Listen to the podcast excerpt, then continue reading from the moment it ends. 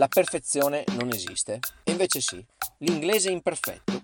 Un mio amico è cofondatore e amministratore delegato di un'azienda italiana che sin dall'inizio ha puntato al mercato internazionale.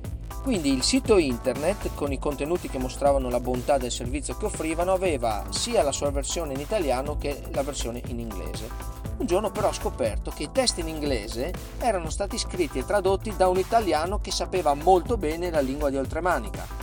Ma nella mia esperienza ritengo che solo un madrelingua, e non sempre, è in grado di scrivere correttamente nella propria lingua nativa. Mi sono fatto questa idea perché ogni volta che mi sono confrontato con degli insegnanti di italiano stranieri, laureati in lingue, anche quelli che mi sembravano più bravi, qualche errore, accordo, proposizione, eccetera, lo commettevano comunque. Ritornando al sito aziendale, quindi, so per certo che se all'epoca fossi stato io al loro posto, prima di mettermi sul mercato con un prodotto fighissimo, tra l'altro, avrei fatto in modo che la parte in inglese del sito fosse stata scritta in maniera perfetta da un madrelingua. Oltre alla lingua avrei anche cercato di curare, questo è, è quello che pensavo almeno, ogni minimo dettaglio per raggiungere la perfezione prima di lanciarmi e così non avrei fatto niente, al contrario di loro. Loro avevano a disposizione quelle risorse lì, persone, denaro e tempo.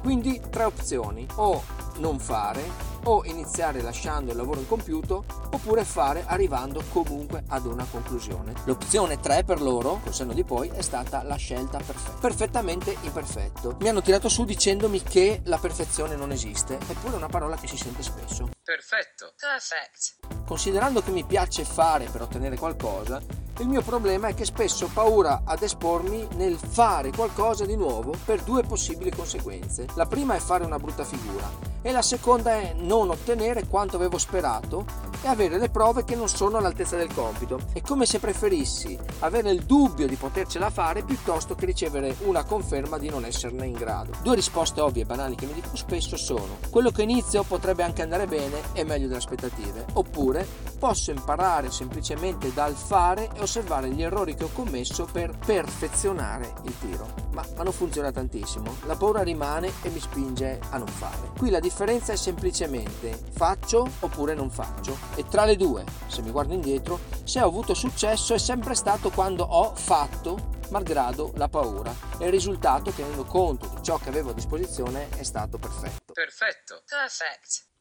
Tre perfetti passi imperfetti facile a dirsi che a farsi. Quando però arriva il momento in cui è da fare, si presentano spesso un sacco di resistenze che molto probabilmente celano la mia paura di espormi. Resistenze come la stanchezza, la voglia di rimandare, notare errori madornali, eccetera, eccetera ma siccome voglio ed è importante fare, ecco tre passi per muoversi. Primo passo, pensiamo a quella cosa che vogliamo fare, ma che per una serie di motivi reali oppure no, non l'abbiamo ancora iniziata oppure l'abbiamo abbandonata.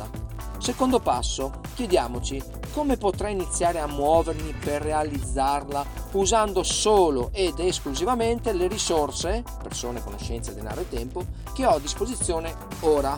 Terzo passo, condividiamo questo pensiero con almeno tre persone. Se una parte impegnativa è la paura di esporsi, togliamoci questo pensiero e facciamolo subito.